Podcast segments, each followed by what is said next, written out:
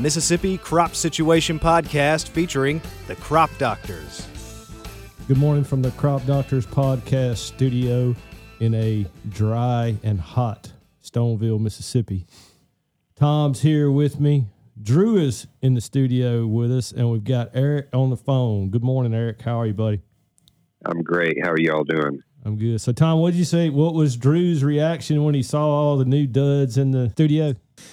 I would say he was astonished. Uh, he was impressed.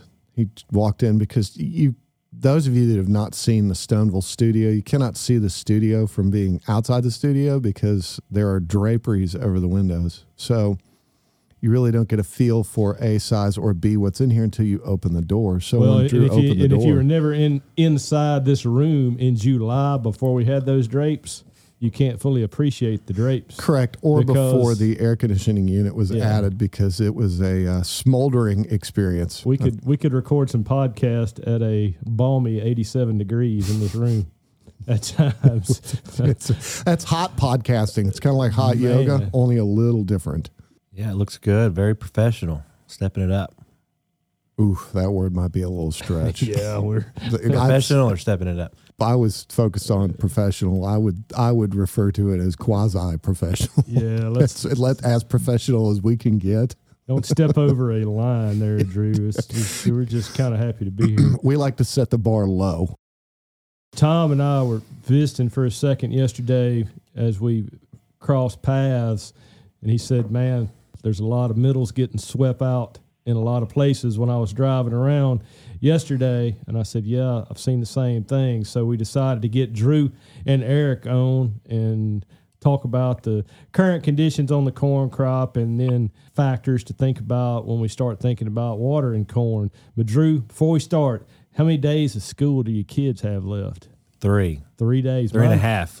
Yeah. Yeah. Well, If you count today. that's right. Yeah, mine too. When you were growing up, what was your favorite summer activity? Favorite summer activity? I guess swimming because hot, and dry. You know what I did mostly as in my summer as I got older was uh, spray and cut mesquite trees. So that was that was the job. That uh, sounds majority of the time. That sounds like an exciting Texas summer. Yes, and so anytime you can go end up in a pool after that, it's always a good day. no kidding. That does sound hot. Tom, growing up in suburbia like you did, Ouch. well, Well, we played a lot of golf during the summers. Did a, did a bunch of traveling. You know, when I was younger, we spent a lot of summers in the Northeast for a couple weeks every year. Two weeks in Massachusetts and Maine for the most part when I was growing up. Almost every year, my family had a really small, small focus on the word small, small lake house. Okay, my summers looked a lot more like Drew's than yours. Yeah, there wasn't there wasn't really any hard labor at um, at Shea Allen. We we quite possibly violated some child labor laws if there were any back then. Eric, what'd you do? I bet you detasseled corn or something, didn't you? Actually, did not detassel corn. I was trying. I basically worked on a farm and had discussions over the past few weeks. I've I've done things from roguing cereal rye out of wheat fields.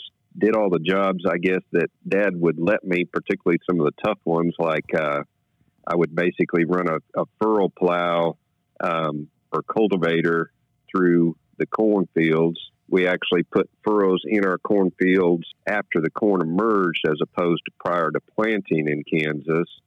And uh, I actually have fond memories of harvesting wheat on a old Massey Ferguson 510 with a water cooler instead of an air conditioner when it was 100 degrees in Kansas during June. So uh, a lot of lot of good memories anyway. That sounds pleasant.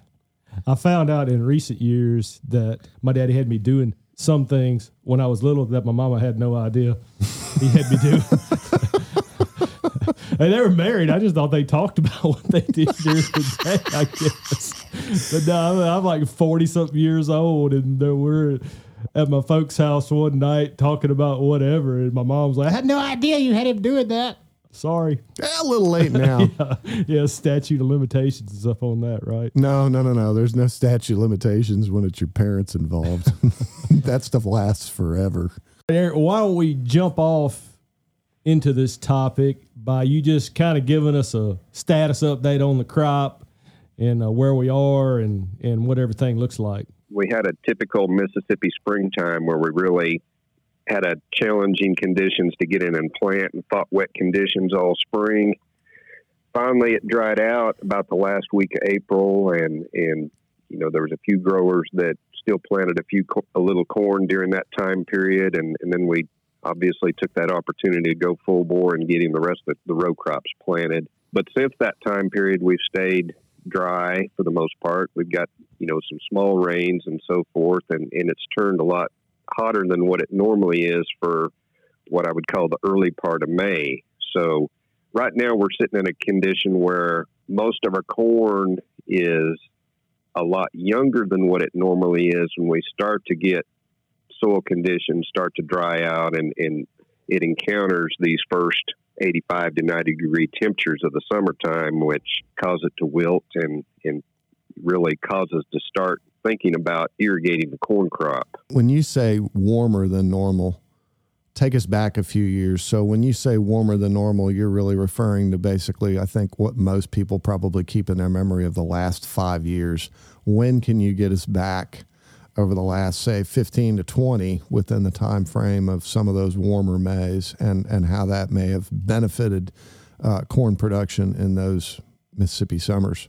I'll characterize and say that of all the climatic factors that affect corn yields, normally dry conditions during May have a positive impact on our irrigated corn yields. And that's primarily because I think it encourages root growth. We fight, like I said, wet conditions throughout the planting season. This greatly inhibits root development.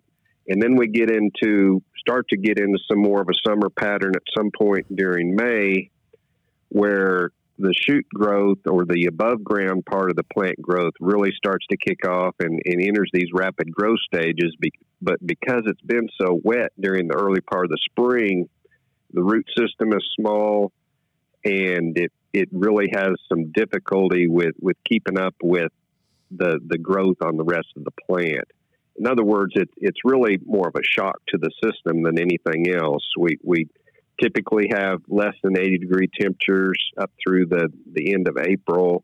And every year at some point during May, when we reach 85 degree temperatures and we get a 10 days or two weeks of dry weather, the question comes up about when to start irrigating. We start to see some leaf wilt occur in the field, and and typically we we start our irrigation season. What we've learned, I guess, is that with our soil moisture sensors and, and other tools to actually monitor soil moisture, most of our Mississippi farmers are probably irrigating a lot earlier than what is necessary to actually supply moisture to that crop and what, what's optimal for high yields.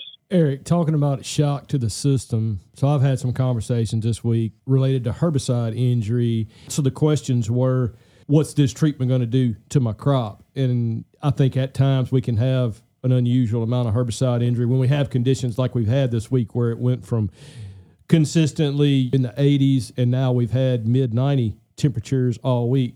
And what I've described to them is that plant doesn't have a really thick cuticle yet because it hadn't had to have a real thick cuticle yet. So, related to corn and herbicide aside, but just physiologically, do you have any insight on the plant's development and how it acclimates itself to a, a change in temperature like we've experienced this week? Well, I think it goes back to really the, the root system needs to catch up with the rest of the plant. Just up to a couple weeks ago, we had saturated soil two inches deep in the soil profile and, and, deeper. So that really restricts the early root growth of the plants. When we do get a couple weeks of dry weather, obviously it, it does encourage root growth, but it, the, the high temperatures are obviously causing the plant to grow a lot quicker than normal. Everything, all the corn growth is driven by temperature. So when we get warmer conditions than normal earlier in the season, it's going to cause favorable conditions for for quick development, and that the fact that we're having warmer temperatures than normal earlier in May is, um, you know, you might say shocking the system even more than what we would normally associate with when we oftentimes get these temperatures in excess of 85 degrees, which oftentimes this whole irrigation initiation doesn't really come up until the really the last two weeks of, of May as opposed to um, sometime in mid mid to early May. Drew, you said earlier that y'all had some moisture sensors out. What are your sensors showing as far as moisture in the profile? So this is my fourth season. I, I, get growing season going into it, and so this going back to historical and what we've had in the past. This is scrambling a little a little faster than I have the past few. That it's been a lot wetter. So we'll have I don't know how, total what we'll have. You know something forty plus scattered sensors throughout different farms throughout this season and we're just getting them online as as we can get the telemetry put up. And so we've been doing some hand rating. We've had the sensors in the ground um, for a while now. I took my first reading that we we plugged in our telemetry uh, system yesterday, and so once you get down to six and twelve inches, and this is our corn that's probably the furthest along of any of the sites that we have. And I mean, you can see that the roots are exploring, they're digging, they're finding, uh, looking down for water, but you know, it, they're still the moisture sensors are telling us there's moisture down there. Um, it's not a saturated scenario or, or, situation, but they're using water. Um, but but it's not from a moisture. There's not a stress from the st- standpoint of where the sensors are telling me. Probably, I think I've mentioned this before, but the the, the times I get the most concentrated area of questions is going to be irrigation initiation. When do we start? And then the termination side of things. And when you're in the middle of that, it's just more but managing where we're at and the, the, crop water use is, is up and so you see it's a little bit more predictable. But right now um, as it's developing like like like Eric was saying the, the roots are being developed um, it's trying to catch up. Um, and when you look at the top end of the field the top couple inches is dry you look at the crop it, it starts to look a little bit stressed you get a little bit worried and and so uh, you know kind of plugging in the moisture sensors um, like I do most of the time that that takes a lot of the guesswork out of it when you know, all right, you know, it's, it's looking a little bit stressed, but there is, you, you, feel a little more comfortable. I feel a little more comfortable if I'm recommending irrigation initiation when I can look at sensors and I know, yes, there is moisture down there, six and 12 inches. There's moisture down there. The roots are growing um, down in, in, in, that area so that it exploring, it's starting to use it, but it encourages that root growth. Another thing too is, is our water use right now is, is lower than it's going to be once it you know gets into reproductive stage. So, so the amount that it needs and, and, that you need to make sure you keep it is is less. And so I do you know we don't want to stress it. We don't want to uh, push it too far. But understanding where we're at and how much we can let it go uh, and, and encourage that root growth during these times when it's when it seems you know real dry and, and hot, those moisture sensors are really helping. But for the most part, um, as we're getting scrambling, getting those plugged in, what I've seen right now is is we've got moisture down there, getting getting close and getting ready, you know, as, as it develops and grows. But we have some moisture uh, at the deeper depths. So where is down there? Deep, is that uh, loaded? is that a loaded so, question? Yeah, um, uh, six and twelve. This last one I, we just hooked up yesterday um, is is you know it's completely saturated below twelve inches. Um, it, the roots aren't down there yet, and and so between that six and 12 inches is where we're seeing water use. So we, you know, we, we feel like the, the roots are down at that depth, but even they're down there that there's moisture. So that, that, you know, eight to 10 inches is, is kind of, we're seeing where the water use is. Eric, so uh, at the stage our corn is now, just say 12 inch corn, if you just take an average, what's the root depth of a corn plant that size? Drew just reiterated that it's going to be probably, you know, not a whole lot deeper than six inches. You know, obviously, Drew made some good points there. The moisture is basically shallow, and our roots are, are trying to access it, but the root system is very shallow too. The the thing that we need to keep in mind is that, you know, one of the things that we worry about is are we going to lose our moisture if we wait another week or so to irrigate initi- to initiate the irrigation?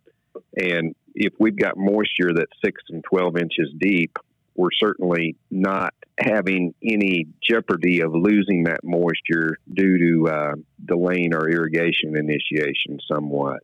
The other thing that, that is a is a very valid point is that the corn for the most part is a lot smaller than normal this year when we're we're starting to get dry weather. And keep in mind that you know, corn that is less than 50% of its total plant height is going to be using less than 50% of the amount of moisture that it will at those high water need time periods, you know, at full plant size or certainly after tasseling. So the the water use is way less than normal right now, plus the sensitivity of the crop to moisture stress. Not that we have any moisture stress right now. Drew just said again that we've got moisture six and 12 inches deep, so it's not like we're in, in a moisture stress situation yet. The problem is that our roots are small and keep in mind also that they're going to grow as deep as 30 to 36 inches during the course of the season. So the more that we can help them develop that depth and develop as they desire during the vegetative growth stages, the more optimal that's going to be for our, our yield opportunities later in the season. Well, I think the hardest part is that both of you have touched on presence of moisture at a specific depth. I think you have three factors working against you right now. One, you've not received an abundant amount of rainfall in some parts of the state. Two, you definitely have higher than normal temperatures. And I would make that statement based on the last five years and how wet it has been in the spring. And three, I don't recall a year since I've lived here where we have had this much wind in the month of May. And I think all three of those factors support how that plant may appear. Should we be concerned if the plant appears like it's having a little bit of stress because from a physiological standpoint that plant will go through different distinct phases throughout the day whereby it conserves moisture in different methods. What Drew say? Corn look like pineapples. That's right. That's when I start getting the, the worried phone calls when it, like you said, appears to be. So, do we need to be worried? And and I said a lot there, but that really would be the main focus of the question should we be concerned if the corn plant appears stressed? Is it stressed at that point? I would say absolutely not. Wilting is a very poor indicator of whether that plant is actually stressed. We need to go back to our soil moisture. We need to actually look at that soil that the soil moisture data from the sensors or actually go out and put a shovel in the field and dig down six or 12 inches and make sure that moisture is available. That's going to dictate whether that plant is actually stressed or not. Again, wilting is a very poor indicator of whether that plant is actually stressed. And I'll put it this way, I guess. There are several dis- different instances, I guess, where we see some really odd things that happen regarding yield potential and dry land versus irrigated fields or, or dry conditions versus you know moisture conditions. We get a few questions every year where somebody's dryland corn yields their irrigated corn, and obviously too much water can have negative consequences there, and, and folks fail to appreciate that. I'll also mention that probably our second most climatic factor that relates to high irrigated corn yields is when we have dry conditions during May. So, once again, dry weather during May is favorable for corn production. Corn is a crop that likes moderate moisture, not excessive moisture, and that's reiterated by whether it's the National Corn Growers Association yield contest or areas of the United States and throughout the world that typically have the highest corn yields are in areas that typically have less than 20 inches annual rainfall. And keep in mind that we got nearly 20 inches annual rainfall or got more than that in some areas of Mississippi last year just in the month of June. There are negative consequences associated with too much rainfall. And in, in terms of vegetative development, once again, corn doesn't need a lot of moisture during the vegetative stages in May and it's actually quite tolerant of rather dry conditions during this time period. And it really would like to develop that root system that we've already talked about too during this time period. So, irrigating too early is definitely going to retard that root development, and it could reduce the resources that that plant has later on in the growing season to be able to sustain itself and produce high yields by using excessive and abundant irrigation too early. Drew, in the areas where you have the sensors, do you have any fields where you have a variable soil texture, and then you have a you know multiple sensors in one field. So maybe you have a little coarser texture at the top side of the field,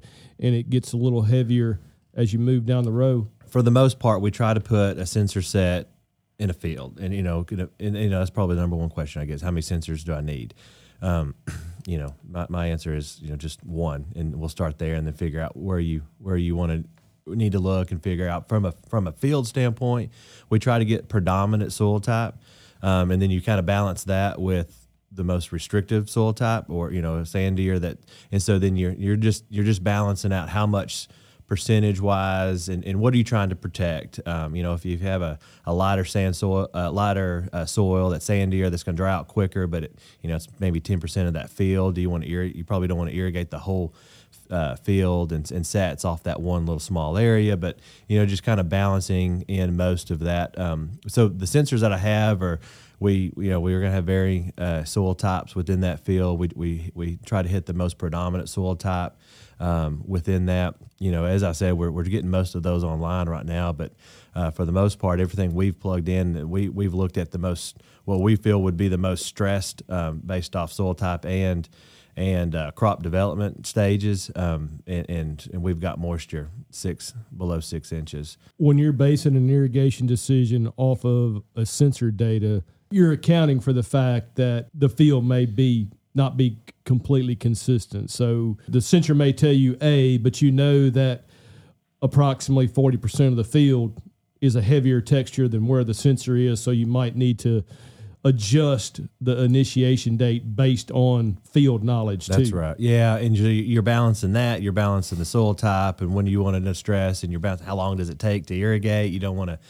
You don't, you know, you don't want to wait too long if it takes four days to, to completely irrigate that whole set off that well. So you got to be ahead of all that. From a, irrigating with soil moisture sensors, and I'll and I'll you know go over most of the time we talk about how I feel soil moisture sensors are, are really important to help you irrigate correctly because you know understanding the moisture and, and, the depth of it. But I also won't tell anybody to blindly irrigate off of soil moisture sensors alone. There's a lot of factors that are that are going on that you need to weigh in from a you know irrigation or just a farming uh, operation standpoint. It's just a, a a component or a tool that you can use to help make those decisions and add to it. And in this case, you know, what we're talking about from the initiation and, and looking a little appearing the stress, it just adds, in, in my mind, some confidence in. I know I think I need, ought to wait a little bit. We're in the vegetative stage. We want those roots to go exploring and develop those the growth in the roots but I'm not 100%, you know, how much moisture is actually down there. You know, the sensors are going to tell us that, yes, there's moisture down there. And so it just relieves a little bit of that stress or worry of the unknown of how much moisture is down six inches and below. Eric, right here at Stoneville, we have a chance of rain this afternoon. So this is Friday morning that we're recording this. So we have a chance. I'm not going to hold my breath about it because it seems to be jumping around. Doesn't seem like a real reliable chance. Should we miss the rain and, and the hot temperatures continue, when are you going to start thinking about irrigating corn? I know I'm acting as a meteorologist, which is really scary, but just assume that the, the hot temperatures continue, we miss the rain. What are the factors that we need to start looking for to start having those conversations? I'd go back to the different ways we can characterize the soil moisture level and, and where it's at in the soil, we don't need to probably start irrigating if we've got moisture like like Drew mentioned, six and twelve inches deep. It's it's normal when we start getting dry levels on our soil moisture sensors. Normally, by the time we get levels that are that are that dry, we've expended most of the moisture, maybe in the top 18 inches. So we've got a long ways to go basically before the plants are likely going to get into a you know a drought stress type situation based on the plant size right now and even the fact that, that we've had drier and hotter than normal conditions during the early part of May. But it all goes back to, to measuring the soil moisture relative to the crop needs and the growth stage. I'll add, I guess, that folks often ask, you know, is there an ideal growth stage to start irrigating corn during the vegetative stages? My answer is that really there is not a critical growth stage regarding the ear development components or what we refer to as yield components or a definitive growth stage where it's important not to not to stress during those vegetative stages. Remember again that the plant is more tolerant to drought stress than any other time during the vegetative growth stages. It's not until we get up and transition into those reproductive stages at tassel that both our water needs increase as well as our sensitivity to stress. So the the research in regions of the country that's a lot drier than what we are typically indicate that water stress prior to tassel is really not going to have much of a negative impact on yield potential.